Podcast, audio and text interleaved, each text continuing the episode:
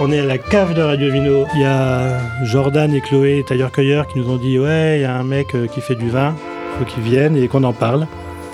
Eh bien, on est au micro et ben, on vous écoute. Bonne déguste. Merci. Bonjour tout le monde. On est aujourd'hui avec euh, un vigneron italien qui vient du Frioul. Donc c'est se situe tout à l'est de l'Italie, limitrophe avec la Slovénie et ce vigneron s'appelle Denis Montanar. Bonjour Denis. Ciao. Bonjour. Denis, est-ce que tu peux un petit peu te présenter, décrire ce que tu fais et comment tu, tu fais ton vin? Denis, puoi presentarti un po', eh, descrivere come, come fai il vino e, e la, la- la tua idea del vino, eccetera. Intanto buonasera, ehm, ehm, diciamo che è un po' di anni che facciamo vino ehm, in famiglia, quindi questa per me è, la- è stata la 32esima, 32esima annata, sì. E più o meno sono 30 anni che lavoriamo in organico, in biologico. Ça fait, euh, ça fait quelques années que je fais du vin, euh, donc euh, je, je parle pour Denis. hein. Euh, ça fait quelques années qu'il fait du vin, du coup, ça fait 32 ans et c'est 30 ans de, 30 ans de bio et de biodie, donc c'est déjà un, un travail de longue date. Merci beaucoup Julia, que j'ai- oublié de présenter, qui sera notre traductrice notamment, mais pas que, ce soir. Donc euh, quelques années en bio, depuis très longtemps. Euh, Est-ce que tu peux nous dire dans quel environnement de travail tu es, puisque le, je précise rapidement, le Frioul se distingue en deux zones, avec une zone très montagneuse où il y a euh, des vignerons relativement connus comme Radicon pour n'en citer qu'un, et je crois bien qu'il y a un autre secteur. Est-ce que tu peux nous parler un petit peu de ton secteur à toi? Uh, puoi parlare della- del tuo settore della tua terra perché uh, nel Friuli ci sono due settori. Eh, le- qual è il tuo? Puoi parlare un po' eh, del tuo settore?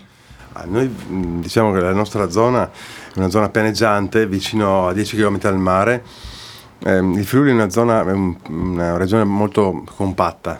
eh, abbiamo, ehm, siamo a 10 km dal mare e a 40 dalla montagna, alta montagna, in linea d'aria. E quindi abbiamo un grande influsso sia della- della- della- dei venti, il freddo del nord e, e i- la ventilazione che arriva dal mare e poi dall'est abbiamo la bora anche in certi momenti dell'anno che pulisce, che, che crea questa quest'aria molto?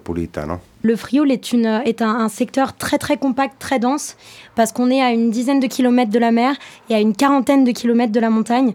Donc on a un impact très important des différents vents qui viennent non seulement de la mer, qui viennent vraiment polir, et en même temps qui viennent de l'est, polir de l'autre côté. Donc on a vraiment euh, cet impact de, de densité euh, sur le secteur. Donc un secteur relativement varié sur une très petite zone, si je comprends bien. J'en profite euh, puisque nous avons, euh, je crois, quelques bouteilles euh, à goûter. Donc, est-ce que tu peux peut-être présenter le premier vin que tu as amené pour qu'on puisse le goûter? Et si tu peux nous dire un mot là-dessus. Puoi presentare il primo vino che, che tu... boh. Ci, ci sono tanti vini, ma il primo vino e parlare un po', Sì. eh, lo proviamo e, e- e ci parliamo. Ok. Eh, cominciamo con il Tokai, ehm, Tokai friulano, Sandrigo, non si potrebbe dire Tokai ma diciamo lo stesso.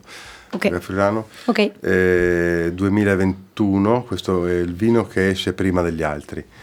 Produciamo sia il Sandrigo che il Dodon, noi chiamiamo i nostri vini anche in base al toponimo di appartenenza. Ogni Ok. vigneto corrisponde a, una- a un vino. Ok.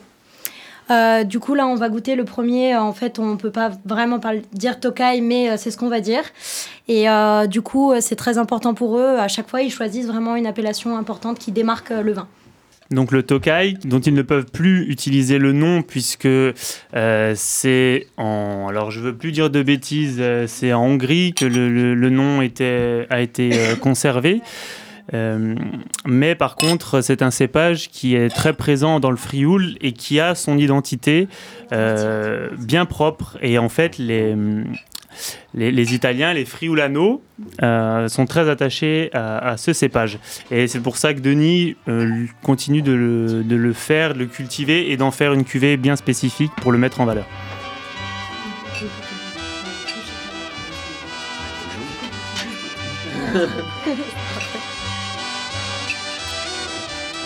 Salute. Salute cioè, questa annata, in particolare il 2021, è stata un'annata molto, molto calda, resa molto bassa su questo vigneto qua. Normalmente facciamo una produzione un po' più spinta e quindi viene meno alcolico e, e più acido, no? In questa Ok. annata è, è più rotondo, più, non è proprio il Tokai Sandrigo che normalmente viene, viene prodotto nelle, nelle varie annate, insomma, ecco. Però è molto, comple- molto più complesso. Euh, donc c'est c'est des, c'est des, des- des vins qui peuvent être euh, à la fois beaucoup plus ronds et euh, en même temps plus... euh, comment dire je sais pas le mot. euh, Euh, complet, plus rond. voilà, euh, plus ouais. rond. Cette année, oui, en 2021. C'est 2021 du coup année, année spécifique euh, a une année très chaude, en tout cas là-bas, euh, contrairement à chez nous, euh, dans le secteur Rhône, euh, année très chaude et du coup avec des vins plus alcooleux, plus ronds, plus complets, contrairement à à, cette cuvée, à cette Tokai Friulano des autres années où on a des vins beaucoup plus acides, généralement plus tendus, plus vifs. Est-ce que tu peux, par exemple, pour cette cuvée, nous dire un petit itinéraire de, de vinification Comment tu, comment tu fais ce vin en, en quelques mots Al per il. Tokai puoi parlare un po' de- sì, della vinificazione, Mhm. esatto. Sì, la vinificazione qua è molto semplice. Noi normalmente facciamo macerazioni eh, più o meno lunghe sui vini, in questo caso eh, il 50% dell'uva fa eh, un giorno di macerazione e il, e il 50% vinificato in bianco, quindi poi vengono sembrati il giorno dopo. E poi fa mm, ma- affinamento in, in cemento per un anno e poi imbottigliato, quindi Ah. molto semplice, sì, sì, sì. Solo Sì. in cemento este, este. Sì, sì, sì. L'ultimo momento in acciaio per l'imbottigliamento. Donc euh, normalement, il fait des macérations assez longues, mais là, il fait un 50-50 euh, sur cette cuvée. Et après, l'élevage sera d'un an euh, en- dans le ciment. Je veux rajouter. Oui. Ovvia- ovviamente fermentazioni spontanee da sempre, quindi da, da 30 anni che facciamo fermentazioni spontanee con lieviti naturali, no? En fait, toutes les fermentations sont, sont spontanées, il n'y a pas d'ajout de levure, pas d'ajout de sucre, on est vraiment dans le vin, euh, ce qu'on appelle naturel au possible, et puisqu'il n'y a en fait aucun ajout de, de produits, ni aucune, euh, aucune méthode de vinification brutale, et non, bien sûr, et pas, pas d'ajout de soufre, pardon. Euh, J'en La profite macerazione, aussi. ecco, la macerazione viene fatta, eh, la parte di macerazione e tutte le macerazioni che facciamo nei vini viene fatta in tino aperto con follature manuali col, con Poi- bastone. Sì, sì. In, leg- in legno, Donc, sì. on va- ouais, vas-y. Là que tu Eh, parles de ti- ça. eh, tin lever, lever, no? Euh, en fait, les macérations euh, chez, chez Denis sont faites dans des grandes cuves en bois, ouvertes en fait. Euh, c'est pas les cuves tronconiques qu'on a l'habitude de voir, c'est vraiment ces grandes cuves en bois qui sont cylindriques, ouvertes, et, tout est macéré euh, là-dedans, dans ces grandes cuves d'une trentaine d'hectolitres. Il n'y a pas de chapeau, c'est ouvert, il met juste un film euh, dessus pour, euh, pour protéger un petit peu de l'air, pour éviter que le chapeau de, Mars prenne trop d'air et, et qui laisse ce fameux goût de cette odeur de colle qu'on n'aime pas trop. Eh, c'è una domanda, quanto giorni di macerazione? Su questo vino qua? Sì, Questo vino qua fa eh, un giorno di macerazione, proprio alzata di cappello, quando alza il cappello, ok. e una- la parte è il 50% vinifica pressatura immediata. Ok. Quindi abbiamo voluto su questo vino qua, che è l'unico, lasciarlo mm, nella sua semplicità. Non, Ok. non- non spingere. Gli altri vini invece fanno macerazioni medio-lunghe proprio. Sì, sì. Là, euh, il n'y a qu'une seule journée de, de macération, du coup, parce qu'il voulait que, que le vin reste très pur, j'ai envie de dire. Et donc de pas trop étendre, euh, chose qu'il fait euh, sur d'autres cuvées. Mais pour cette cuvée-là, qui est un peu la première cuvée, voilà, je, je- je regarde les vignerons droit dans les yeux parce que je ne sais pas si j'ai les bons mots. et ça me fait un peu peur, mais j'essaye. Si, si, ça me paraît, ça me paraît très bien, très bien traduit, merci. Euh, c'est vrai que j'en profite pour un petit peu, avec Chloé, parler de, notre, re- pas notre retour, mais de cette cuvée en particulier, les Tokai Friulano. Puisque dans mes souvenirs, effectivement, on avait des vins euh, vraiment très très tendus, très vifs, et c'était même surprenant euh, d'avoir ces, ces acidités-là sur des vins en Italie où on se dit toujours c'est riche, c'est costaud, il y a de l'alcool. Euh, alors que sur les précédents millésimes, c'était complètement différent. T'en penses quoi, Chloé? Je suis d'accord. Euh, non, mais euh, déjà, moi, je connaissais pas bien euh, l'Italie, encore moins le Frioul. Quand on est allé voir Denis pour la première fois, et puis quand on y est retourné l'année d'après pour bosser chez lui pour toutes les vendanges. Et donc, on a, on a vu vraiment comment il travaillait, et c'était. C'était, c'était chouette et on a vu notamment donc ces macérations plus ou moins longues dans les, les tinis euh, ouvertes, ce qui est assez impressionnant.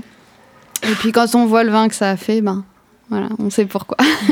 Uh, parlano del loro interesso per te, e della prima volta che hanno bevuto il vino e, e della, del, um, del no? De, de, della um, mineralità, non so in italiano, del vino e uh, del, um, da quando hanno lavorato uh, con, con tu e dei, dei tini aperti e de, de, di, di, quella vinificazione con i tini mm-hmm, aperti e del loro vero interesse. Sì, devo dire, è stata una bella esperienza che per noi eh, averli in azienda quell'anno lì, perché non, non apriamo le porte spesso alle persone, eh, però insomma è stato un, un, da subito una, una, un bel Mm. scambio, ci siamo visti bella energia. Che, bella energia, sì, sì, sì, sì.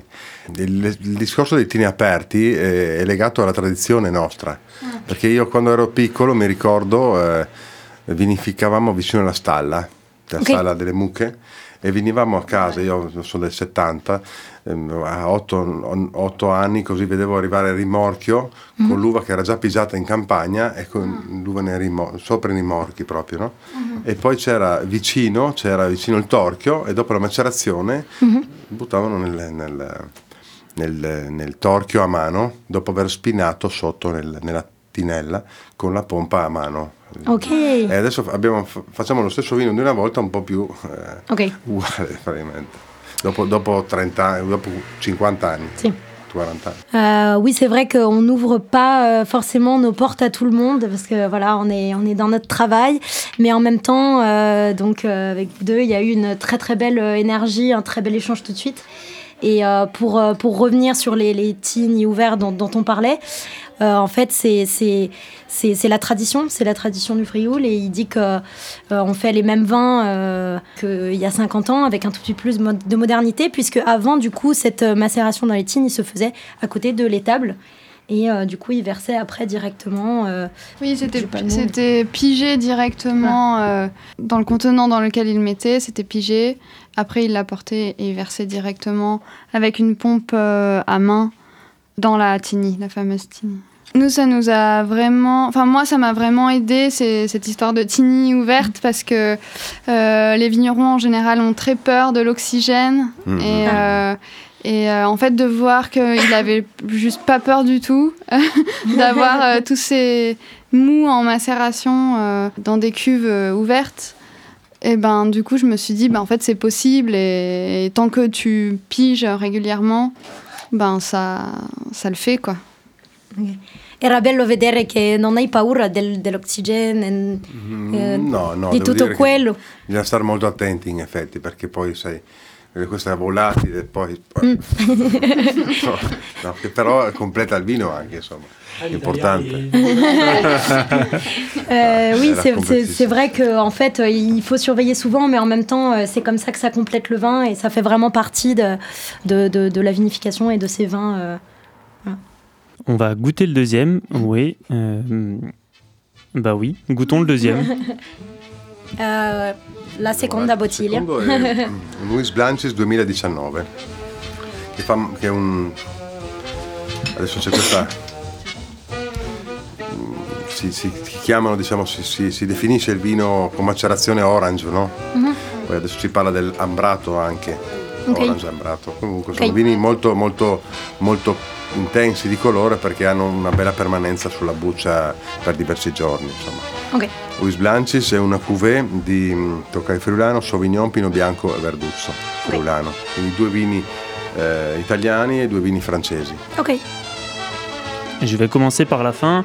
Euh, Louis Blanc 6, c'est un, un, vin euh, qu'on pourrait qualifier de orange ou ambré, en fonction des préférences. Donc il a, il a fait plus de macération. C'est un assemblage de Tokai Friulano, Sauvignon, Pinot Blanc et Chardonnay. Euh, Tokai Friulano, Sauvignon, Sauvignon, Pinot Bianco et Verduso Friulano. Ah, Verduso Friulano, qui est euh, un cépage euh, caractéristique aussi du Frioul, puisqu'ils ont, ils ont vraiment beaucoup de, de variétés endémiques, autochtones comme on l'a vu précédemment avec le Tokai Friulano. Là, maintenant, on découvre, alors en assemblage, puisqu'il fait aussi des, cuvées 100% Verduso. Est-ce que tu peux nous parler un petit peu du Verduso Je sais qu'il est très particulier, très caractéristique. Est-ce que tu peux nous, donner, nous dire un mot là-dessus? Un uh, lui sai che è veramente sì. particolare, uh, quali sono le caratteristiche? Il Verduso friulano è un vitigno che non si trova, eh, non è molto diffuso e anche in Friuli eh, ormai eh, ci sono poche vigne rimaste. È un vitigno che ha un, una grande base tannica, uh-huh. eh, maturazione in ottobre e, ed è un vino tanto complesso, quindi eh, purtroppo abbandonato anche per questo, che, fa, che un vino che, che, ha intanto comunque una longevità che può andare avanti una bottiglia 50 anni senza problemi. Noi abbiamo trovato delle bottiglie nascoste da un anziano abbiamo bevuto dopo 30-40 anni il vino, okay. perfetto, ancora un po' di carbonica, no? Eh, però non è un vino commercialmente facile perché ha questo tannino che lega un po', no? ah. ti, ti, asciuga la bocca. Ok. Sì, sì, sì, però okay. insomma un vino comunque che ha la sua identità, il suo carattere. Ok. Donc euh, c'est un, un cépage euh, en effet assez particulier puisqu'il n'en reste plus beaucoup. Euh, pourtant, euh, c'est quand même euh, un cépage qui est très résistant. Euh, il, a, il a donc maturation vers octobre, une, une belle bastanique, mais c'est un peu cette belle bastanique qui lui a donné un peu sa mauvaise réputation, puisque du coup, commercialement, elle est un petit peu plus difficile à, expliquer et à mettre en avant. C'est vrai que pour avoir goûté des verres d'ousseau, c'est vraiment très déroutant de ce dont on a l'habitude de goûter, mais hum, même quand on a l'habitude de boire des vins oranges ou des vins ambrés, des vins de macération en tout cas, on a, en goûtant du verdouceau, c'est quelque chose qui est vraiment, vraiment déroutant. Peut-être que Clément, je crois que tu en as goûté une il n'y a pas très longtemps. Tu veux nous, nous dire ton ressenti sur ce verdouceau Parliamo del. Ah, Bonjour à tous. Euh, Denis, merci en tout cas pour, euh, pour la qualité de terrain. Euh, C'était une bouteille qui était euh, effectivement très identitaire, un peu déroutante à vrai dire. C'est vrai que un cépage déroutant, un cépage endémique, un cépage avec beaucoup de complexité et des densités effectivement qu'on a rarement vues ici. C'est déroutant pour nous, euh, euh, sommeliers euh, ou vignerons de la vallée du Rhône-Nord ou, ou, français en général, d'avoir des bouches avec autant de, autant de persistance, autant de, autant de profondeur. Donc très belle bouteille. Très très belle bouteille. Merci, Merci pour Merci. la... allora, c'è una parola che è stata detta, ma non l'ho in italiano, ma um, voglio traducere così. Uh, quella bottiglia e il verduso è fuori di strada. Ah. Non penso che ci sia la parola in italiano, ma in francese déroutant mm-hmm. è completamente siamo fuori di strada, siamo usciti, usciti dalla strada. Ah, sì. Cosa, co- cos'è? Siamo bevendo, completamente usciti dalla strada. Eh. No, non so se c'è la parola in italiano, un, un po' più. Sì, in effetti è una. una eh, quando Mm, anni indietro mm, sono venuti, capita ogni tanto, dei sommelier in azienda, no? Mm-hmm. Nel corso di sommelier molte volte quando ti fanno assaggiare il tannino, l'acidità, mm-hmm. ti danno nel bicchiere piccolo dei, delle, delle, concentrazioni di tannino che non è legato all'uva però, no?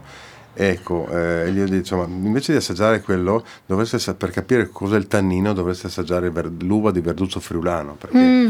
è, è, è, è, proprio lega il palato, no? E quindi bisogna gestire poi la vinificazione, perché perché anche troppo non, non va bene. Quindi, okay. eh, però comunque è, è, un vino tannico per eccellenza, è un vino bianco tannico per eccellenza. Okay. Il colore dell'uva in maturazione è color ambrato. Ok. Non orange, ambrato. Okay. In ottobre diventa proprio ambrato. E, la particolarità è che viene vendemmiato un po' per terra, un po' sulla vigna, perché a un certo punto cade, bisogna prendere gli acini e mettere eh, dalla pianta okay. alla terra. Sì, sì, sì, sì. sì. Euh, il y a quelques années, on a eu des, on a eu des, donc des sommeliers, des œnologues qui sont venus euh, au domaine. Et euh, donc, quand on a goûté, voilà, on a vraiment expliqué que c'était grâce au verre douce qu'on pouvait comprendre ce que c'était que le tanin dans les blancs. C'est vraiment le, le, le, cépage tannique pour les blancs par excellence. Et d'ailleurs, il, euh, on parle plutôt, euh, plutôt que de orange, on, a plutôt envie de dire ambré pour la couleur.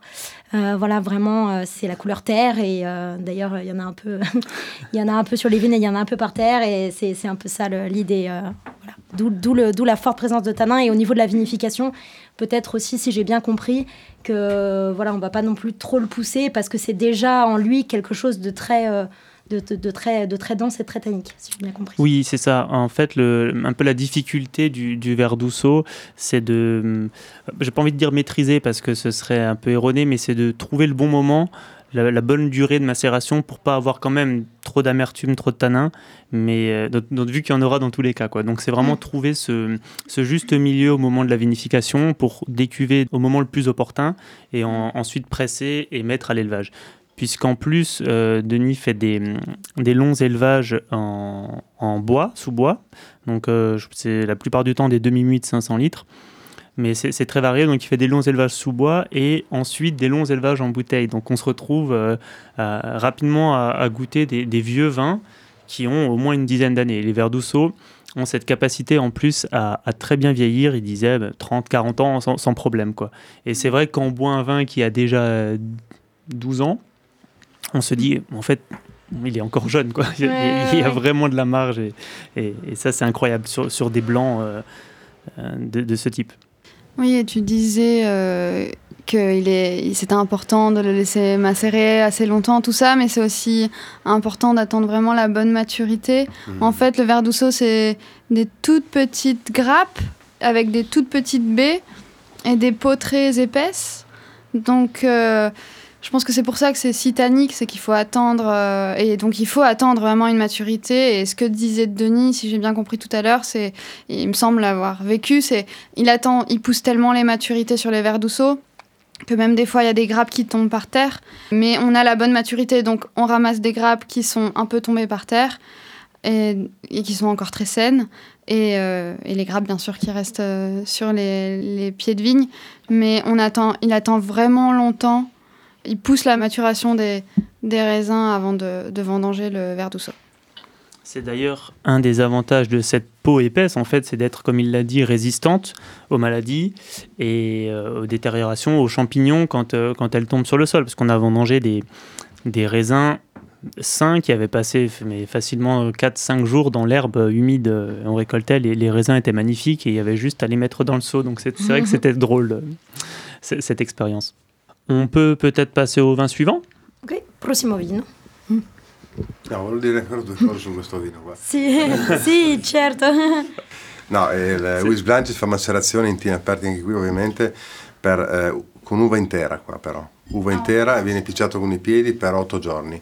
Quindi 8 eh, giorni in, con rimontaggi con i piedi, mm-hmm. tre volte al giorno e, e, poi torchiato verticalmente. E, e poi questo in, in affatto acciaio ma normalmente facciamo anche vinificazione affinamento in legno.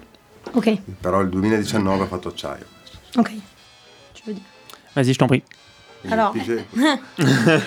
Donc c'est dans des enfants en Ouais, non, je, préfère que vous disiez. Euh, J'ai pas écouté entièrement. Ouais, il disait que c'était euh, donc 8, euh, jours en grappe entière. Euh, donc 8 jours de macération dans les fameuses tini en bois. grappe entière. Et puis avec des pigeages quotidiens. Puis pressé avec un pressoir euh, verticale. et, euh, et, puis après, euh, en mis en, en demi-muit ou en tout cas dans du bois. Et donc là, on goûte les Wisburn 6 2019.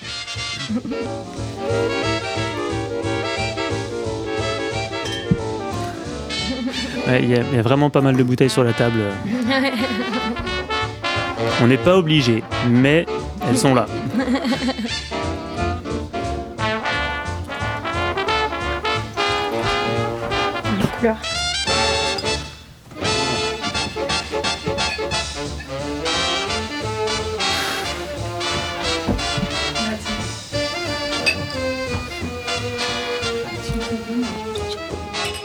Rien qu'on est déjà, on sent qu'on gagne en, intensité euh, verre après verre. C'est le troisième et on sent déjà, rien qu'on est, on n'a pas encore goûté, mais qu'on va gagner en complexité, qu'on va gagner en puissance et en intensité. Allora, eh, questo è un Refosco ro- Rosé 2021, quindi è abbastanza giovane. Eh, nei nostri territori è, è, tipico il Refosco del peduncolo rosso, vinificato con, eh, anche in invecchiamento, no? con mm-hmm. vino invecchiamento. Abbiamo scelto di farlo, di farlo eh, vinificato in bianco. Mm-hmm per avere un vino semplice, in questo caso 2021, okay. però ha un carattere importante perché il vitigno di Refosco è un vitigno che ha un bel carattere, quindi non è un rosé proprio scontato. Ecco.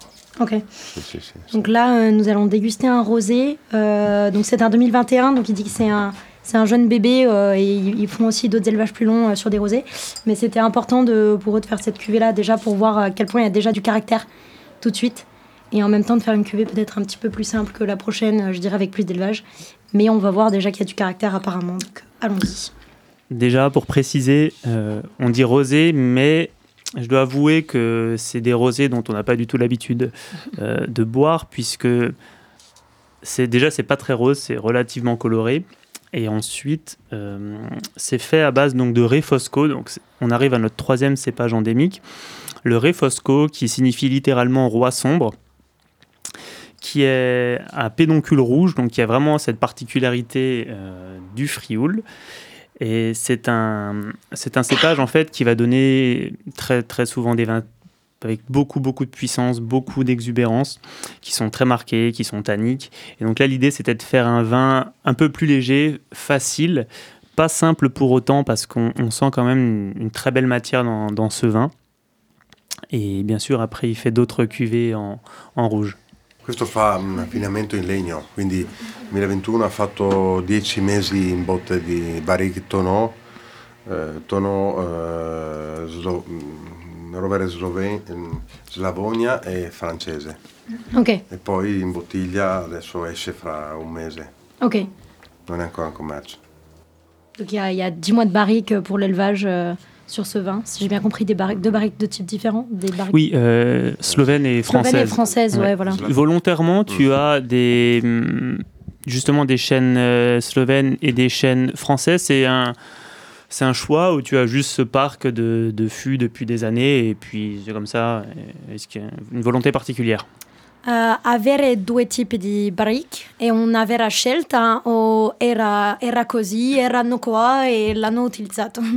No, devo dire che ehm, noi in cantina abbiamo, ehm, in Italia non siamo molto conosciuti per, i, per, per i roveri da botte, ecco, quindi il rovere viene molte volte importato dalla Francia, dalla, dall'Ungheria e dalla Slavonia, che è una delle zone più importanti al mondo dei, come rovere, no? mm-hmm. la Slavonia. No? E quindi abbiamo questi tre tipi di rovere noi, mm-hmm. eh, cioè questi tipi di botti con quel tipo di rovere. Okay. Quindi Ungheria, euh, Slavonia et, et France. Si, si, En fait, euh, du coup, euh, la Hongrie, la France, euh, c'est des endroits où il y a beaucoup de très belles barriques. Et c'est vrai que du coup, c'est ces barriques-là qu'ils ont. Et l'idée, c'est d'avoir des barriques de qualité surtout, avant tout. Et c'est de là que viennent les barriques de qualité. J'ai une petite question pour, pour Denis. quelle a été ta décision de faire un rosé avec mhm. ce, ce, cépage endémique plutôt qu'un rouge? euh, pourquoi c'était un choix euh, C'était une curiosité C'était mm-hmm. une... Euh, voilà, raconte-moi. Il, il, rosé nasce nel 2009, la prima annata 2009. Eh, volevamo un, un vino eh, rosso semplice e quindi abbiamo fatto la, questa vinificazione eh, con pressatura diretta però eh, devo dire che si è rivelato un vino non semplice perché, perché non perdeva mai gli, zuccheri. Quindi abbiamo fatto, abbiamo fatto, due anni in botte. Quindi è diventato un vino complesso. E, ehm, forse a causa del, del, della, della, forse avremmo dovuto fare un po' di macerazione però poi avremmo preso troppo colore quindi eh, è andata così. Quindi ha fatto 24 mesi di legno, poi la prima nata 2009. E lo abbiamo prodotto, abbiamo fatto, siamo andati avanti fino al 2014 È stato un vino che eh, era molto discusso perché aveva queste volatili anche un po' importanti, adesso però ce lo chiedono, dopo a distanza di anni ce lo chiedono di nuovo. E quindi eh, non fai più rosé, era tanto buono, perché il 2010 che aveva volatili adesso è buonissimo, no? Buonissimo, tutti lo vogliono e non c'è più. E quindi allora ricominciamo a fare rosé dal 2021. Sì. Questo, ha fatto, questo aveva svolto più gli zuccheri, quindi sarà un po' più semplice eh, però non nego che magari eh, il 2023 o 2024 rimarrà due anni in cantina, perché il vino non è che comandiamo i lieviti, no? Mm. Noi non controlliamo la temperatura in cantina, quindi zero controllo di temperatura. Ah, ok. Sì, sì, sì, sì. Euh, du coup, ce rosé-là, il est, né en 2009, mais pour euh, des raisons un petit peu euh, particulières. C'est que l'idée était de faire une vinification un petit peu plus simple, entre guillemets, hein, bien sûr. On met toujours les guillemets sur le mot simple parce que ça c'est bien avéré d'être pas si simple que ça, puisque du coup l'idée était de faire un pressurage direct, mais ça n'a pas été facile parce que si j'ai bien compris, ça n'a pas fait leur sucre et ça a eu du mal à. Voilà. C'est ça, ça a eu du mal à. Les levures ont eu du mal à fermenter tout le sucre, en fait. Donc, ça a été des vinifications très lentes avec euh, bah, les, conséquences que ça a, donc des petites montées d'acidité volatile. Et, pour contrebalancer ça, il a attendu euh, deux ans en, en, fût et ensuite en bouteille encore deux ans, quoi, à peine avant de le vendre. Et du coup, au final, quand il l'a vendu, entre-temps, ils ont recommencé à faire euh, cette cuvée d'une autre manière et les gens leur ont dit mais euh, tu, tu fais plus le rosé, euh, pourquoi tu le fais pas nous on, le veut. Euh, et du coup, ils repartent, ils repartent sur ce rosé, mais ils vont quand même refaire des élevages plus longs pour les prochaines cuvées parce que c'est compliqué. Il, dit, je ne contrôle pas la, température et je ne sais pas comment ça peut se passer sur, sur ce vin-là qui, du coup, a l'air au final plus compliqué à gérer que, que ce qui était prévu. Ouais. Est-ce que tu fais des, hum, des rosés de, de presse directe? Est-ce que tu prends une partie des raisins que tu vas presser ou est-ce que tu vas faire tes cuves de rouge et sur, celle, sur ces cuves tu presses? Presse directe. Hmm. Presse directe, d'accord. On reste en presse directe. Tout est mis en pressoir et c'est pressé. Ce qui était en fait euh, ce qui a fait naître la cuvée euh, du coup au début. Euh, finalement, ils l'ont gardé. Oui, c'est ça, les, origines.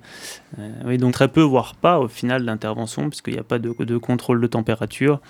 Euh, ça, ça, vient comme ça va comme ça vient et puis euh, il laisse faire. Euh, c'est vrai que j'ai pour souvenir cette, ce hangar où justement il stocke tous les toutes ces tini, toutes ces cuves en bois ouvertes qui font une trentaine d'hectolitres les unes à mm. côté des autres. C'est dans un hangar, il n'y a pas de contrôle, il fait froid, il fait froid, il fait chaud, bah, il fait chaud, il n'y a pas de il y a, y a pas de problème et ça va en fait. lui dice che non si può controllare la temperatura, ma è ok perché. No, si può controllare, trovi... ma non lo vogliamo eh, sì, no, non lo voglio. Eh, non si controlla, ma è ok perché trovi sempre un, una maniera di fare, di fare con, sì, sì, con la temperatura e di fare qualcosa. E... Ma avevamo più problemi di temperatura quando nel 90 usavamo lievi selezionati. Io ho usato lievi selezionati per solo due anni. Okay. No, avevo 20 anni, dal 90 al 92, basta, stop. Dopo da lì in poi lieviti indigeni. E avevo più problemi di temperatura quegli anni là che non dopo. Ah, ok. Sì, perché i primi due anni mi veniva la schiuma fuori, proprio così. Ah. E quindi dovevi raffreddare, no? Quindi forse magari ti vendono i lieviti perché dopo devi raffreddare. Mm. Uh, au début, j'ai essayé. Dopo, con i lieviti indigeni mai più problemi. Va sulla temperatura ah. un po', ma insomma, non è. Mm. Alors euh, au début j'ai essayé de contrôler un peu euh, les températures et en fait c'est là qu'il y a eu le plus de complications au niveau des températures et au final j'ai arrêté de les contrôler et ça s'est plutôt bien passé et j'ai eu des problèmes beaucoup moins compliqués euh, sur la température depuis. Oui, du coup, rien à voir, mais j'avais une question sur l'âge approximatif des, des, barriques et de, de tous les contenants en bois parce que je trouve que globalement, on sent qu'il y a le passage du, des vins dans du bois, mais c'est toujours délicat, cette, cette aromatique de, bois. Et, je trouve que c'est quelque chose de difficile à avoir, avoir ce, marqueur bois sans que ce soit euh, bah, trop boisé ou que ça prenne trop l'empreinte sur, euh, sur le vin.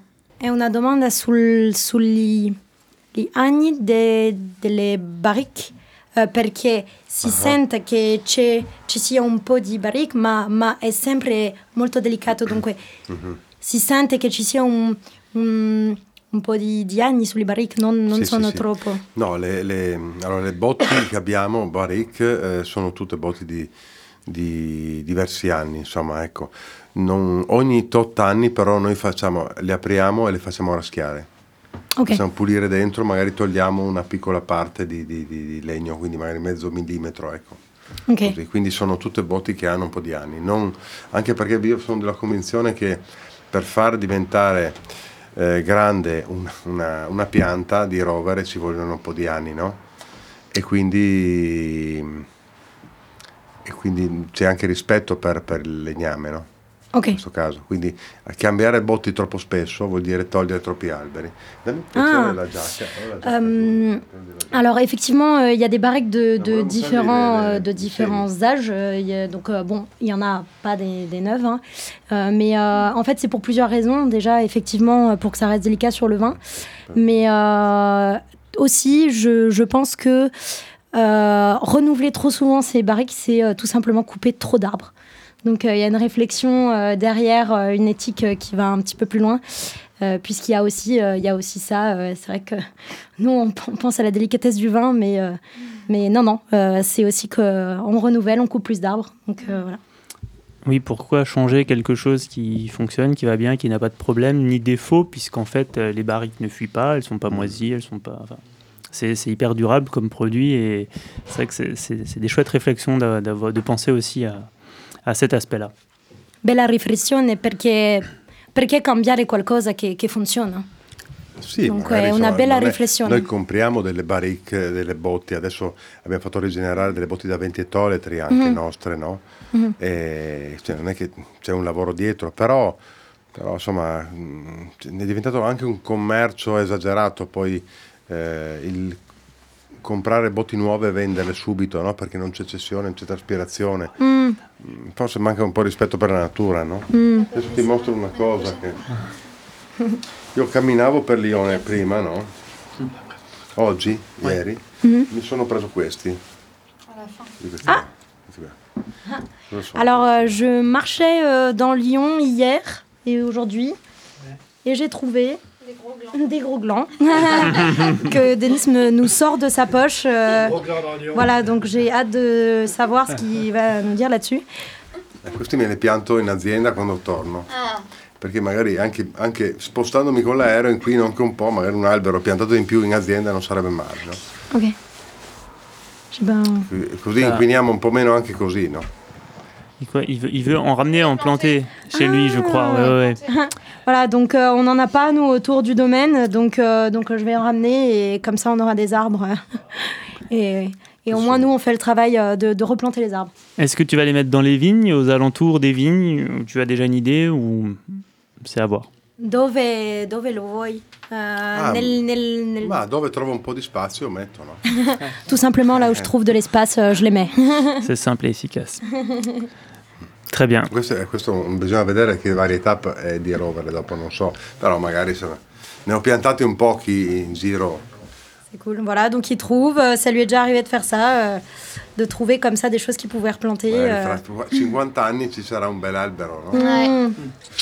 Ma c'è, c'è uh, non, so più in, non so più dove, ma ho visto uh, un governo che, che non so come dire in italiano, che um, domanda al suo popolo mm-hmm. di non gettare il, il noyau del frutto nel frutto. Mm-hmm. Il noyau, non ho la parola italiana. La nocciola, non buttare via, ma buttarle nella natura. Mm, sì, sì, sì. Per, uh, per avere et, et je disais que j'ai vu, euh, voilà, de, je sais plus dans quel pays, ils demandent aux, aux habitants de pas jeter euh, les noyaux euh, quand ils mangent des fruits et plutôt de pas les jeter à la poubelle et plutôt de les jeter par la fenêtre quand ils sont en voiture pour, pour essayer de refaire pousser des arbres. Voilà. Chloé, je crois que tu as une question à poser, il me semble. non, je voulais goûter le prochain vin. Bah, peut-être, euh, bah, je crois qu'il a commencé à, le service, donc on va, on va se pencher sur le vin suivant. Du coup. Adesso assaggiamo un Merlot che chiameremo Massal in futuro, perché è una selezione massale di Merlot fatto nel nostro territorio. Ok. È un 2019. C'est un Merlot 2019 qu'ils vont appeler dans le futur euh, Merlot Massal, puisque c'est une sélection euh, massale de Merlot à leur domaine.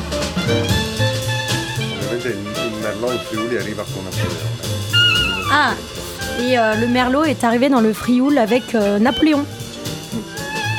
Ouais, c'est assez vieux. On en, on en retrouve du coup vraiment partout du merlot. C'est euh, vrai qu'on a vraiment cette euh, différence entre les, les, les cépages euh, autochtones du Frioul qui sont quand même, je trouve, nombreux, puisque trois, c'est- conséquent. Trois cépages qu'on retrouve euh, nulle part ailleurs, en fait, c'est très rare. Et euh, finalement, bah, quand même, cet arrivage d'autres cépages qui en plus est ancien.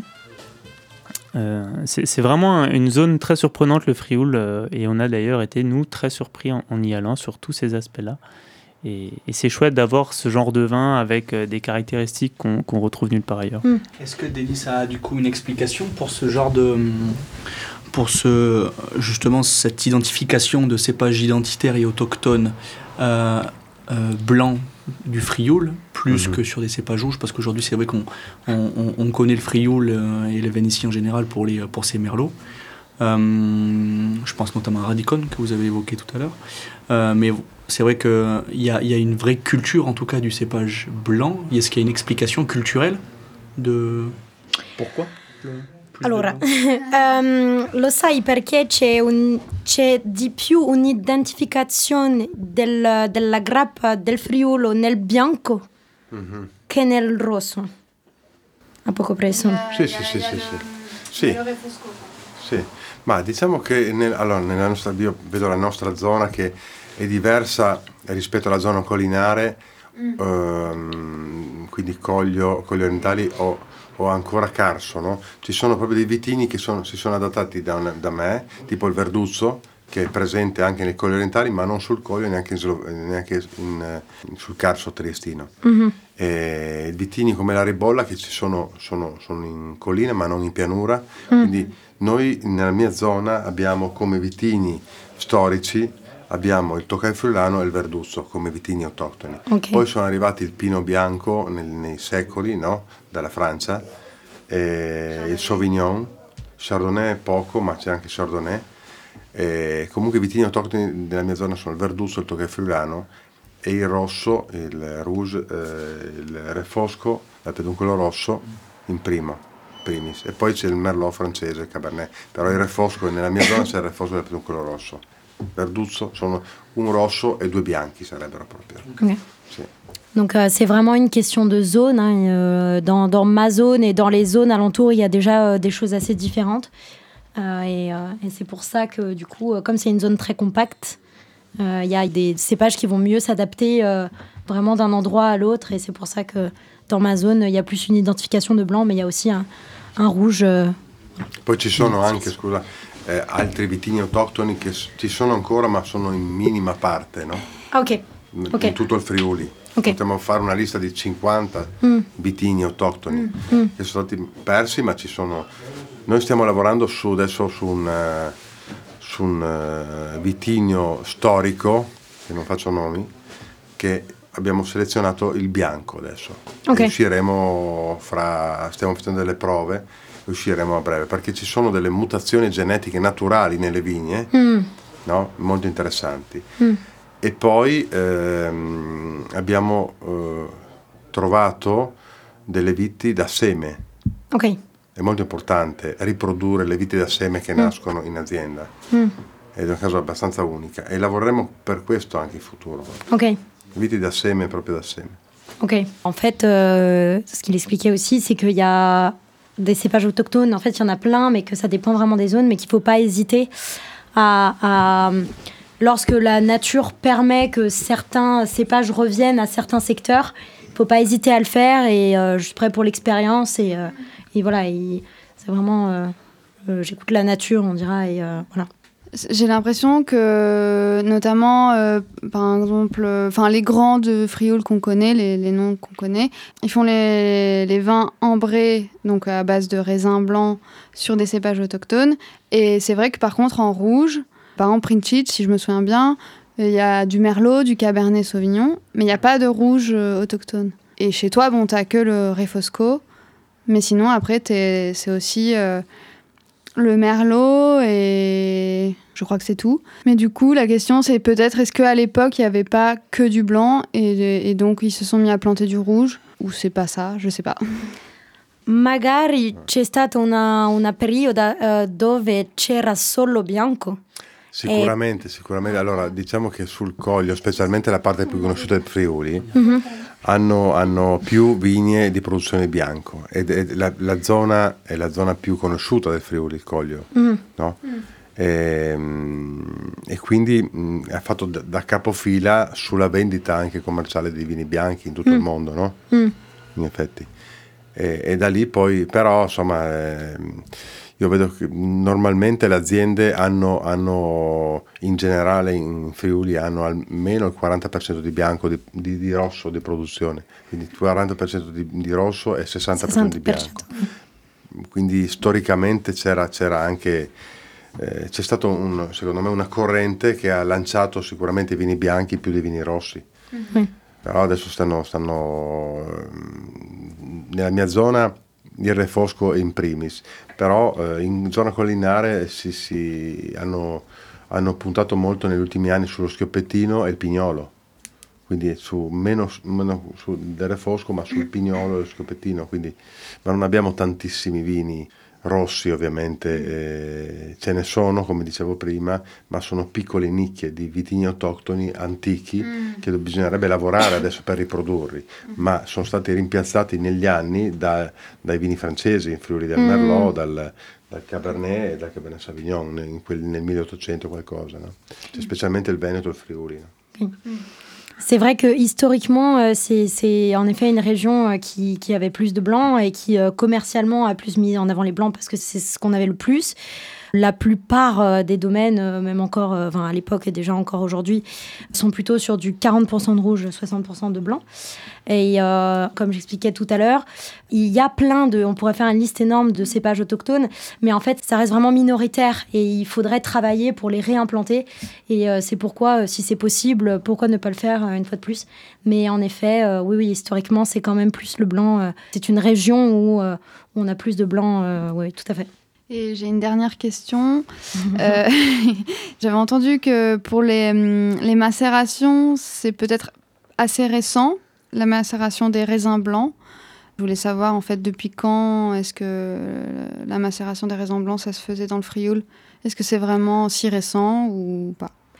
Um, lei ha inteso che la macerazione sulle bianchi, sì. sui bianchi era nuova. Uh, da, da, da, quando si fa, si fa la, macerazione, la macerazione sul bianco nel Friulo? Lo sai? Io parlo per, per per, per la, la, cultura che ho nella mia zona ovviamente. Allora, mh, mm, i, i, nostri anziani facevano macerazioni eh, dei bianchi, penso, mm, per 4, 5, 6 giorni, culturalmente nella, mia mm, famiglia. Pe- per i rossi penso eh, almeno 10 giorni, almeno 10 giorni. Eh, adesso noi facciamo sui bianchi eh, da un giorno a, a, a 10 mm-hmm. sui bianchi, quindi abbiamo aumentato un po' la, la, i giorni di macerazione con uva di raspata o, chi, o, o, o uva intera, dipende okay. poi. Mentre sui rossi, i vini rossi andiamo uh, dai, dai, 10 ai 36 giorni. Ok. Dipende poi di la, la dipende poi da, dal vino che si vuole ottenere, se, se, si vuole avere un vino di grande lungo Sicuro. invecchiamento si aumenta la, la, la, macerazione in effetti. È una scelta nostra, non andiamo oltre 10 giorni sui bianchi. Okay. Però so, in Friuli ovviamente ci sono produttori che arrivano anche sei mesi, ma il bello è che ci siano vini diversi anche, insomma, no? cioè, sì, certo. non è che ognuno deve avanti. La macerazione è una scelta, ma prima della macerazione bisogna coltivare in maniera naturale e fare le cose più sane possibili. Poi mm. la vinificazione è un'altra cosa, ma bisogna mm. andare a monte prima, no?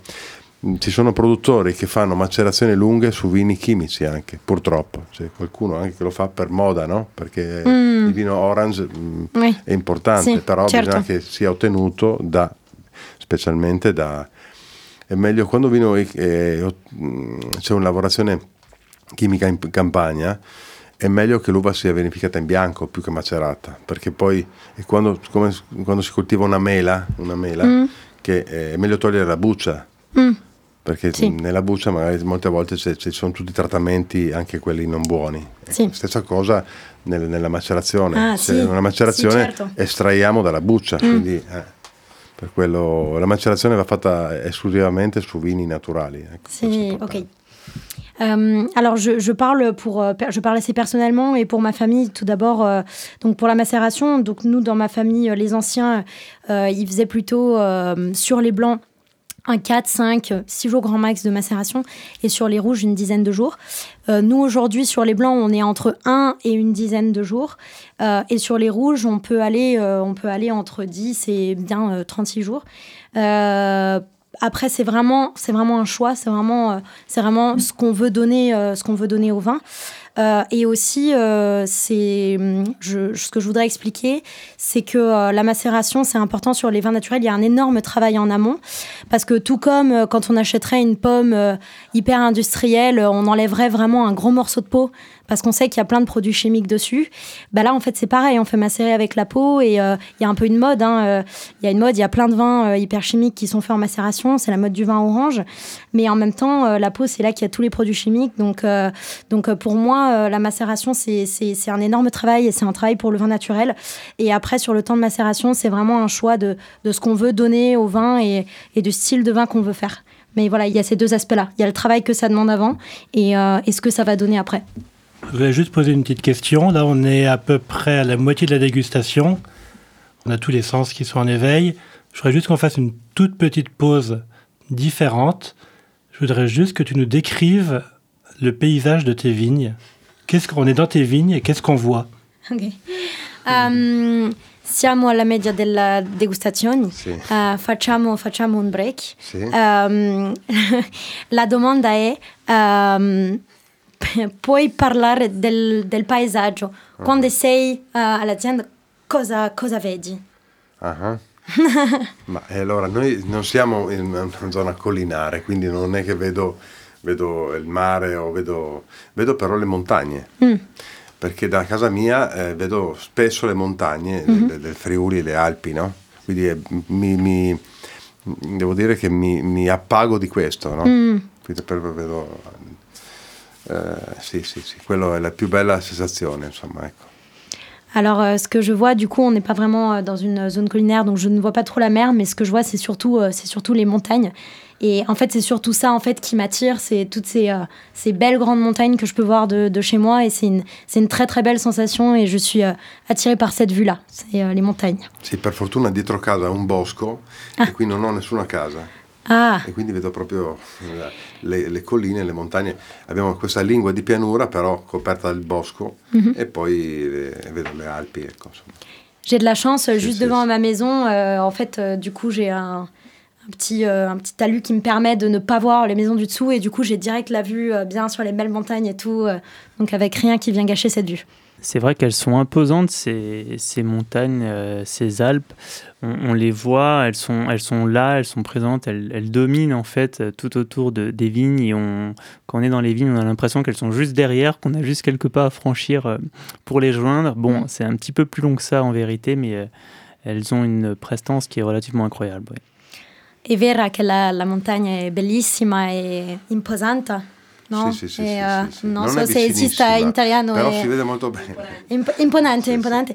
E eh, c'è l'impressione che in, in due passi Sì, sì, sei sì. nella montagna. Sì, sì, sì. Sì, sì, è veramente qua. sì. Ok. La pause imagination, euh, représentation est finie. Terminato il break. On a réussi un, un instant à s'imaginer dans le Frioul. Est-ce que du coup on est là, on est dans le Frioul, on est dans les vignes, on voit ces montagnes et on boit un merlot actuellement. Est-ce que tu peux nous dire un mot de, de, de ce merlot? Eh, puoi parlarci del merlot? Ah, il merlot che abbiamo nel bicchiere, sì. Allora, il merlot, allora, parliamo di selezioni massali. Massali perché? Perché tutta la nostra azienda eh, ha sempre messo giù le, le vigne nuove con selezioni massali fatte in vigne vecchie. Quindi anche questo merlot che stiamo assaggiando, che adesso nel futuro lo chiameremo Massal sull'immagine, l'etichetta, eh, proviene da una selezione fatta da me in una vigna vecchia di Merlot, proviene da un'altra vigna vecchia di Merlot. Okay. Quindi non sono selezioni clonali. Nessuna okay. vigna da noi selezioni clonali. Quindi c'è un lavoro dietro di... Quindi è un merlot che non sembra neanche un merlot. Okay. Si è mh, adattato al, al, al, al, al terreno. Ah, ok. Sì. ok. Um, donc je parle ici de sélection massale parce que en fait euh, c'est c'est du merlot que j'ai récupéré sur des vieilles vignes de merlot mais que je, n'ai pas cloné. J'ai refait des vignes de Merlot avec ces vieilles vignes de Merlot, donc ce, on ne parle pas de cloner, ici on parle vraiment de sélection. Et, c'est ce Merlot, c'est vraiment le Merlot de ma zone, puisqu'en fait il a grandi et il s'est adapté euh, dans cette zone. Donc c'est un, c'est un nouveau Merlot euh, qui vient vraiment de cette zone-là et, de, et d'une ancienne sélection euh, qui était aussi dans cette zone-là. Mais là c'est vraiment, on va dire, c'est adapté plus plus, puisque ça, c'est un Merlot qui a grandi dans ma zone. Donc on a des, des, cépages très adaptés à leur, euh, à, leur secteur, en fait, euh, mhm. que ce soit les, les cépages autochtones ou même les cépages plus, plus connus, en tout cas, qui sont là depuis soit des générations, soit qui ont été plantés euh, mhm. et sélectionnés par, sur des, temps, des périodes un peu plus courtes. Mhm. Tu as peut-être un avis, hein, ou tu peux nous faire une petite description du, du merlot, si tu, si tu veux?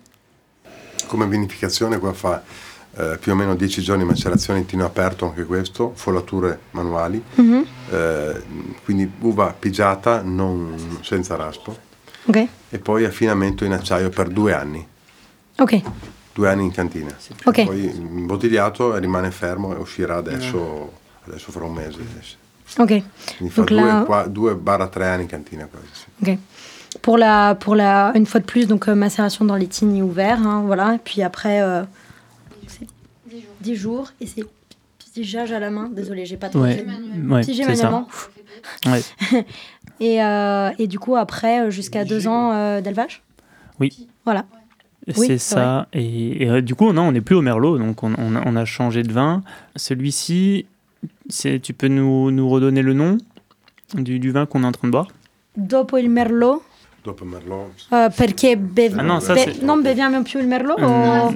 Ah, ça c'est aussi Merlot. Ah sì, è il Merlot, sì, certo. Ok, ok. On le regoute. Ok. Mi sembrava, non ho, non ho, non ho bevuto. Ok, ok. Deuxième tournée de Merlot, du coup il reste encore pas mal de bouteilles. C'est non, et il break nella montagna. C'est la pause dans la montagne, nous sommes perdus, nous ne savons plus où nous sommes. Mais euh, alors, je ne suis absolument pas une grande connaisseuse du merlot du Frioul, c'est-à-dire une connaisseuse zéro du merlot du Frioul. Donc, je suis forcément étonnée de ce que je, de ce que je découvre. Pour moi, c'est une vraie découverte. Donc, je comprends pourquoi vous parlez un peu tous d'énergie et de sensations depuis le début, parce qu'en effet, je suis déroutée. Paul Distrada. Ce sera donc le terme de la soirée, en français et en italien.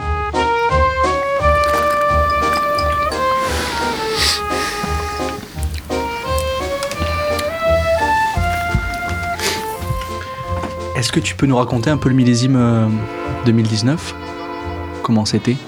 Puoi parlarci un po' de, di 2019? Come era? Come... C'era Chloe e Jordan che hanno vendemmiato il Merlot, possono parlare loro.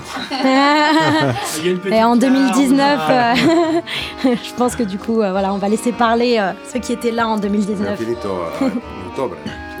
Ouais, exact. 2019, euh, et donc on est, on est arrivé là-bas euh, dans le Frioul en, début d'année, en fait, pour, euh, pour une simple visite. Moi, je connaissais le nom du, de ce vin et on s'est dit, bah, allons, allons rendre visite à Denis. Et, comme il le disait avant, on s'est très, très bien entendu rapidement. Donc, on lui a proposé d'aller faire les vendanges avec lui, chez lui. Donc, il nous a reçus pour, pour les vendanges. Ça a duré trois semaines. Et c'était, en fait, c'était un millésime. Euh, alors, je sais pas en amont du, millésime comment était. En tout cas, on a passé des vendanges euh, relativement chaudes, très ensoleillées. Bon, on n'a pas commencé très tôt. Finalement, ça, ça a commencé début, début septembre, donc pas si tôt que ça. Encore une fois, des fois, on se mhm. dit l'Italie, bah, c'est chaud, et, ça dépend vraiment des zones. Ça a duré trois semaines, on a, on a fait les récoltes, on a fait les vinifications tous ensemble, et, ça, a duré, euh, ça a duré trois semaines. C'est vrai que c'était un millésime chaud, mais les raisins, en fait, ils étaient, euh, on, avait une qualité de récolte très bonne. Et alors en volume, en comparaison, je peux pas dire, mais c'est vrai qu'on avait une, belle récolte en tout cas, tant en maturité, euh, les maturités phénoliques avancées, qu'en en quantité, parce qu'on a fait vraiment pas mal de de raisins. Et du coup, ça a été une super expérience que de voir en fait comment on fait différemment et ça permet hein, toujours d'acquérir de, l'expérience évidemment, mais des connaissances et puis aussi s'ouvrir encore un peu l'esprit de se dire ah peut-être que je peux essayer ça plus tard ou peut-être que cette technique reste, reste intéressante. Et du coup, on a toujours en fait dans, le coin de notre tête euh, les élevages longs, les, vins qui peuvent prendre l'air, euh, le non-contrôle de la température, ce genre de choses. Forcément, après une expérience chez Denis, ça, ça, ça nous marque, euh, ça nous marque beaucoup. Après, pour les conditions plus détaillées du millésime, je laisse quand même la parole à Denis parce que j'ai pas un recul entier sur 2019. Ha parlato della sua esperienza, ma per le, le condizioni veramente tecniche, parola tua. No, 19 è stata una, una, bella annata equilibrata, devo dire. Mm-hmm. 18 ehm, eh, era tanto mh, mm, caldo e, e, grande concentrazione, il 19 abbiamo un bel equilibrio tra acidità mm-hmm. complessità, dolcezza, sì, un bel equilibrio. E, ehm, sì, questo è un vino che avrà una bella, una bella, bella, longevità nel tempo proprio questo, sì, sì, sì, perché è abbastanza completo in tutte le sue caratteristiche. Mm. Sì. Ok. Donc euh, 2019 a été une année, euh, une très belle année, bien équilibrée euh, par rapport à 2018 qui était quand même très chaud et euh, très concentré. Et 2019 euh, a eu un équilibre euh, beaucoup plus important avec euh, donc en plus des, jolies acidités. Et du coup, pour moi, 2019, ça sera, ça sera un millésime qui vieillira très bien grâce à son équilibre. Donc, on en reparlera un peu plus tard. On, continue toujours avec donc le, le Refosco à pédoncule rouge, comme il se nomme entièrement, de 2016. Donc, on commence à arriver avec les vins voilà que que j'ai un peu plus que je connais un peu mieux enfin dont j'ai plus l'habitude de goûter puisque c'est ces vins qui ont la capacité de vieillir c'est ces vins qui ont toujours de la structure beaucoup de matière. Et, c'est vrai qu'on a fait la dégustation chez Denis euh, pour la première fois on avait ces, toutes ces barriques, en fait, des dizaines de demi-muites, 5 ou 600 litres, euh, alignées les unes après les autres. Et on goûtait, mais que des choses vieillies en fût de, de, 5 ans, 6 ans. Mhm. et, voilà, là, je, sens qu'on revient un petit peu vers ces vins maintenant, parce que j'avais pas trop l'habitude de goûter des vins jeunes, en fait, de chez lui, à part pendant les vendanges. Euh, et là, du coup, on, on, revient vers ça et on va, on va voir ce que ça donne. Um, per lui, con, con quel vino è un vino che lui conosce meglio perché uh, non aveva l'abitudine di uh, provare il tuo vino uh, giovane e dunque lui conosce, conosce meglio il vino che è un po', un po più vecchio voluto. da sì, tuo. Sì, sì, mm. Questo è un 2016, il Refosco. Ehm, è nata abbastanza calda questa. Ha avuto quindi una grande concentrazione la macerazione qui abbiamo fatto 36 giorni con uva intera, Refosco mm adesso nelle ultime annate facciamo 50-50, però mm. questo è proprio uva intera pigiato con i piedi, 36 giorni mm. di tino aperto pigiato con i piedi. Non è una vinificazione facile, è una vinificazione abbastanza estrema questa in effetti. Mm, okay.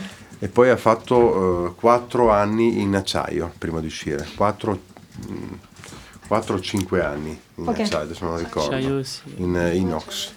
Ouais, c'est inox. Ah non, inox Ouais. Sì, sì, okay. sì. Non, non ha, quest'annata qua non ha fatto legno, ma ha fatto acciaio. Sì. Ok.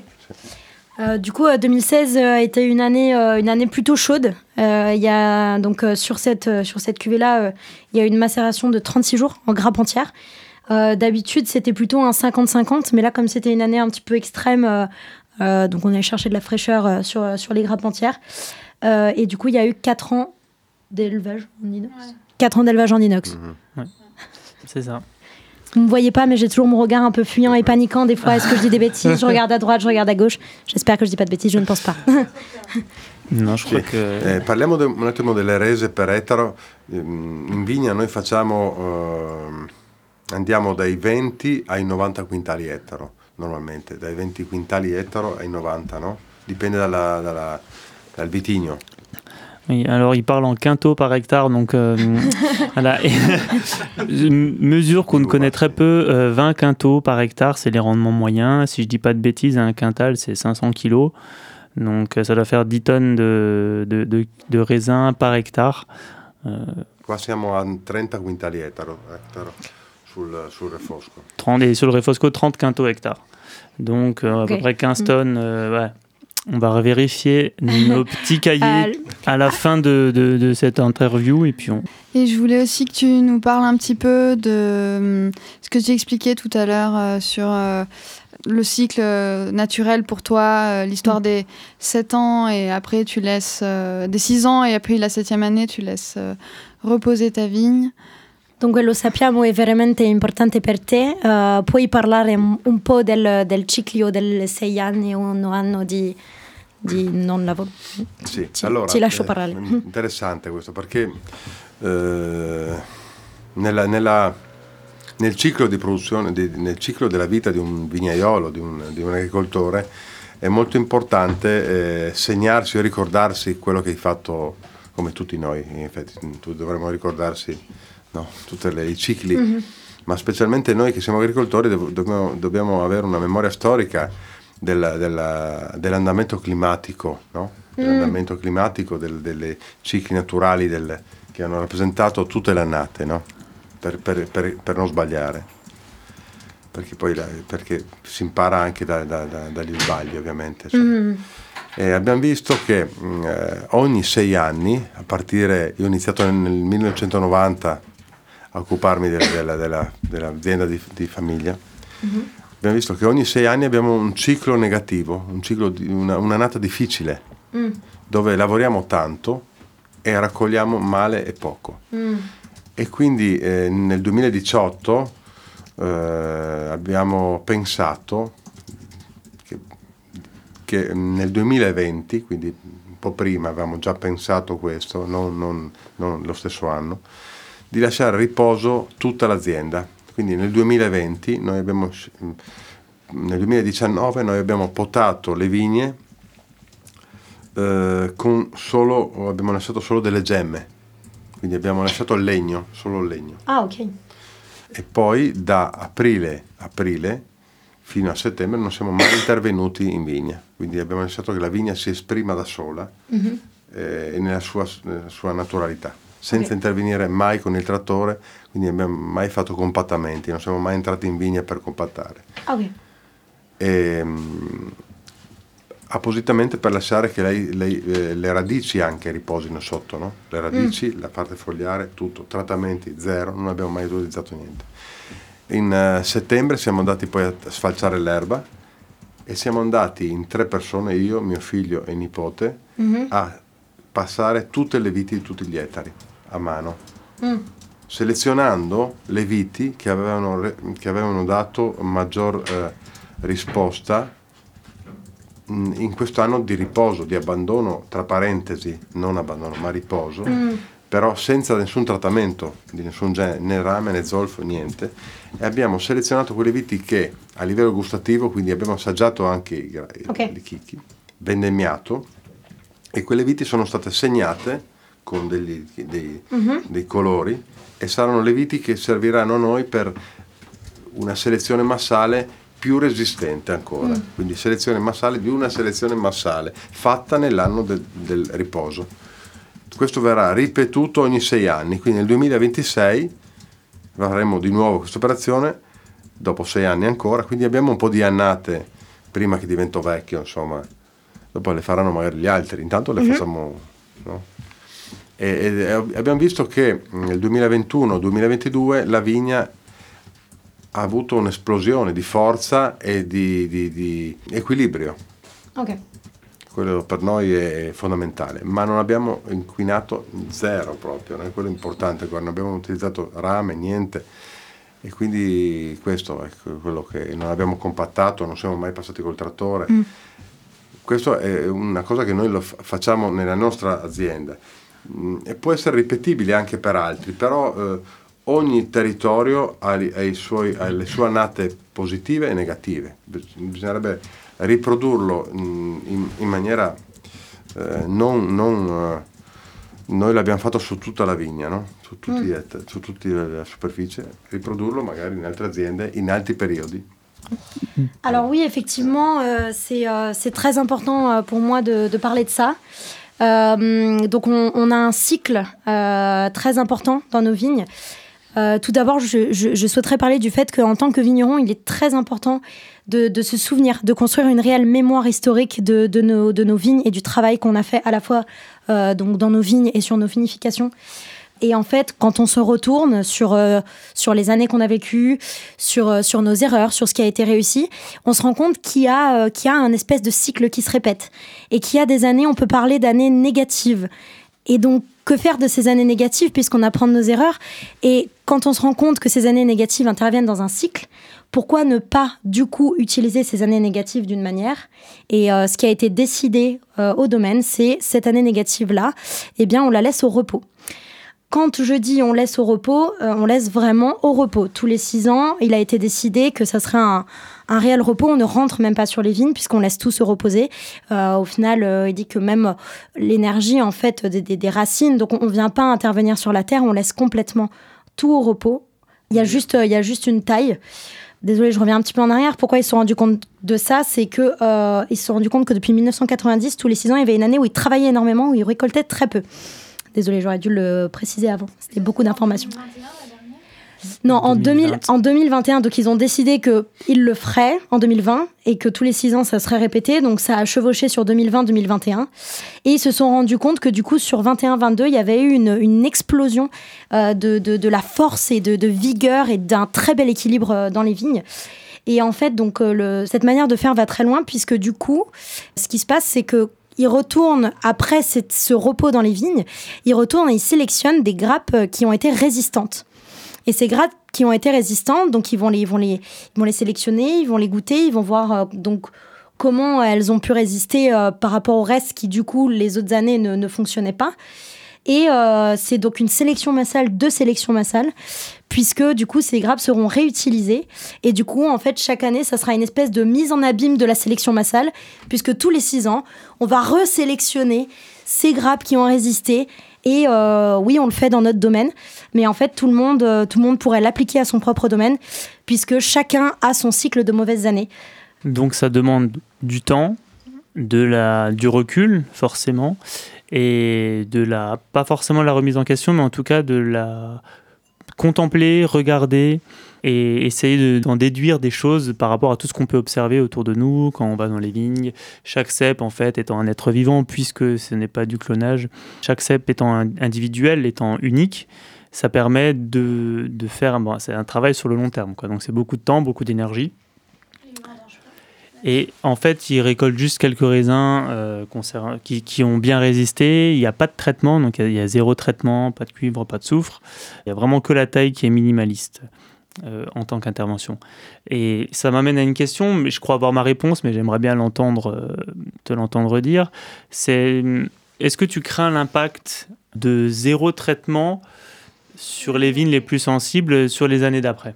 Uh, non hai paura dell'impatto di non trattare per le, mm, le vigne più fragili uh, gli anni dopo, quando non tratti un anno? Non hai mm. paura per gli, le vigne più fragili?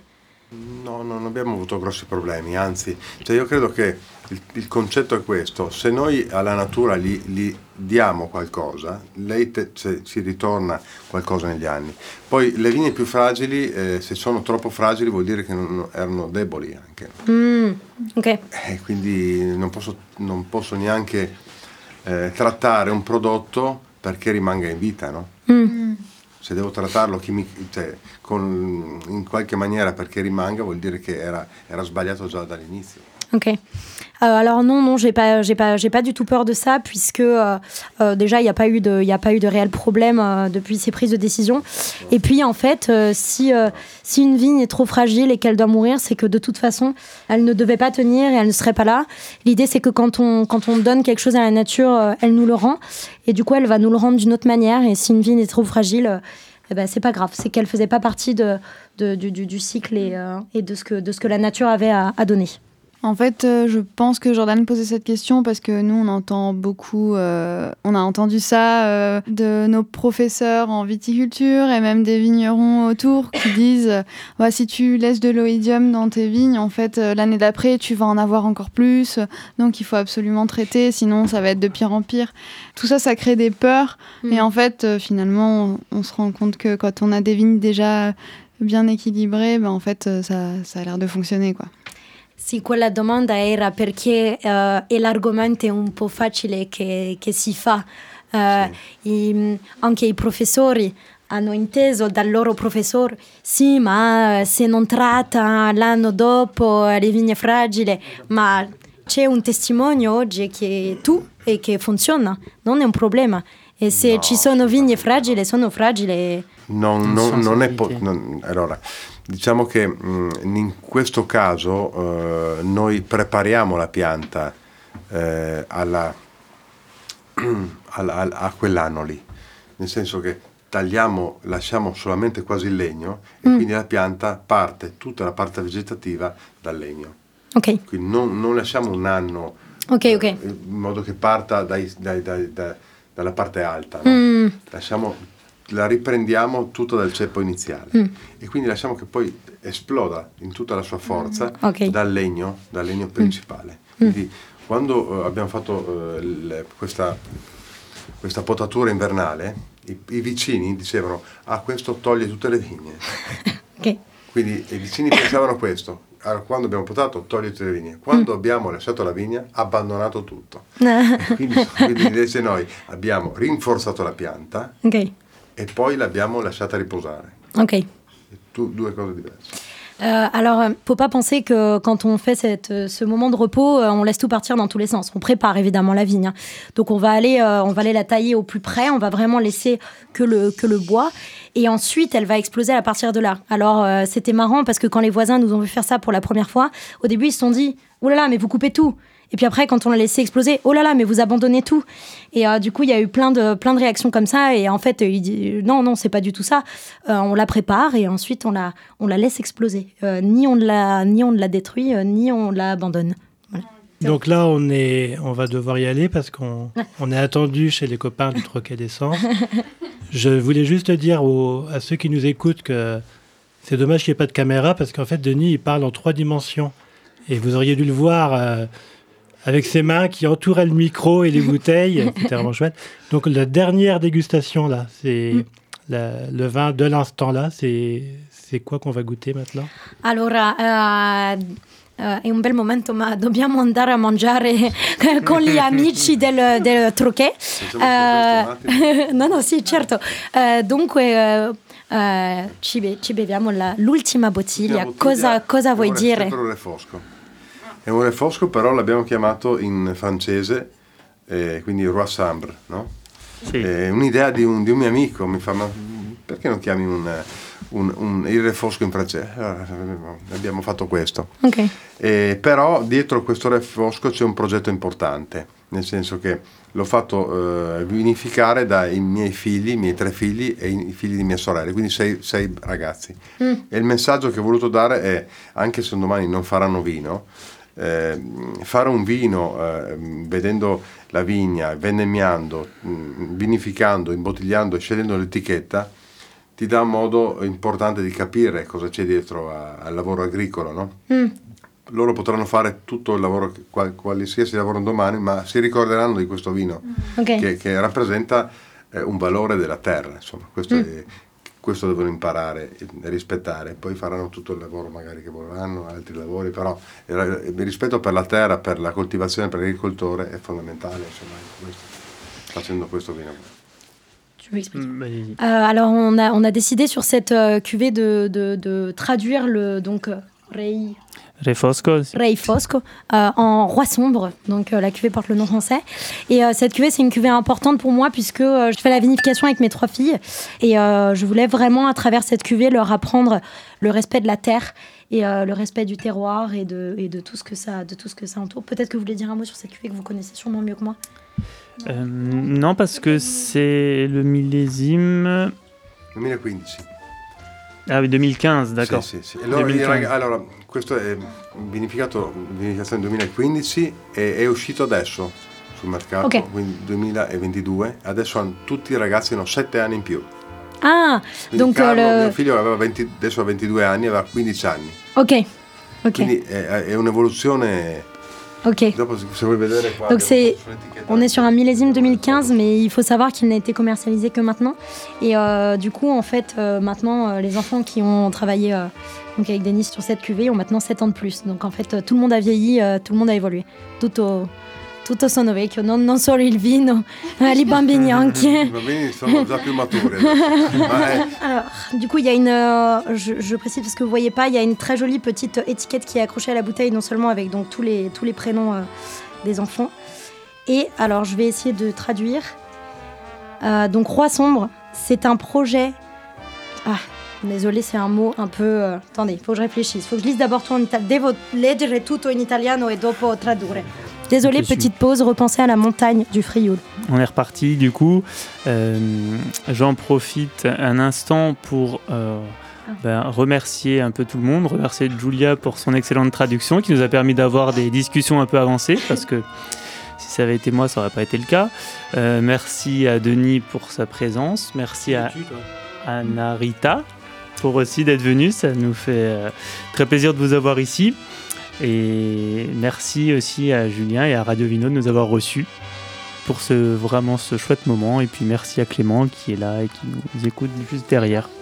Et du coup, je vais terminer, euh, je vais terminer sur euh, cette belle phrase. Donc, euh, désolé, j'ai dû la traduire, j'ai mis un peu de temps. euh, qui nous dit, en parlant de cette bouteille, le roi sombre, c'est un projet qui naît afin de transmettre la connaissance aux nouvelles générations et surtout les valeurs de la nature, en stimulant chez les enfants et les neveux la curiosité pour les projets communs. Et j'ai envie de rajouter humain parce que je pense que c'est ce qui se, c'est ce qui se dégage ici euh, de tous ces vins et de tout, tout ce beau moment qu'on a passé ensemble. Merci.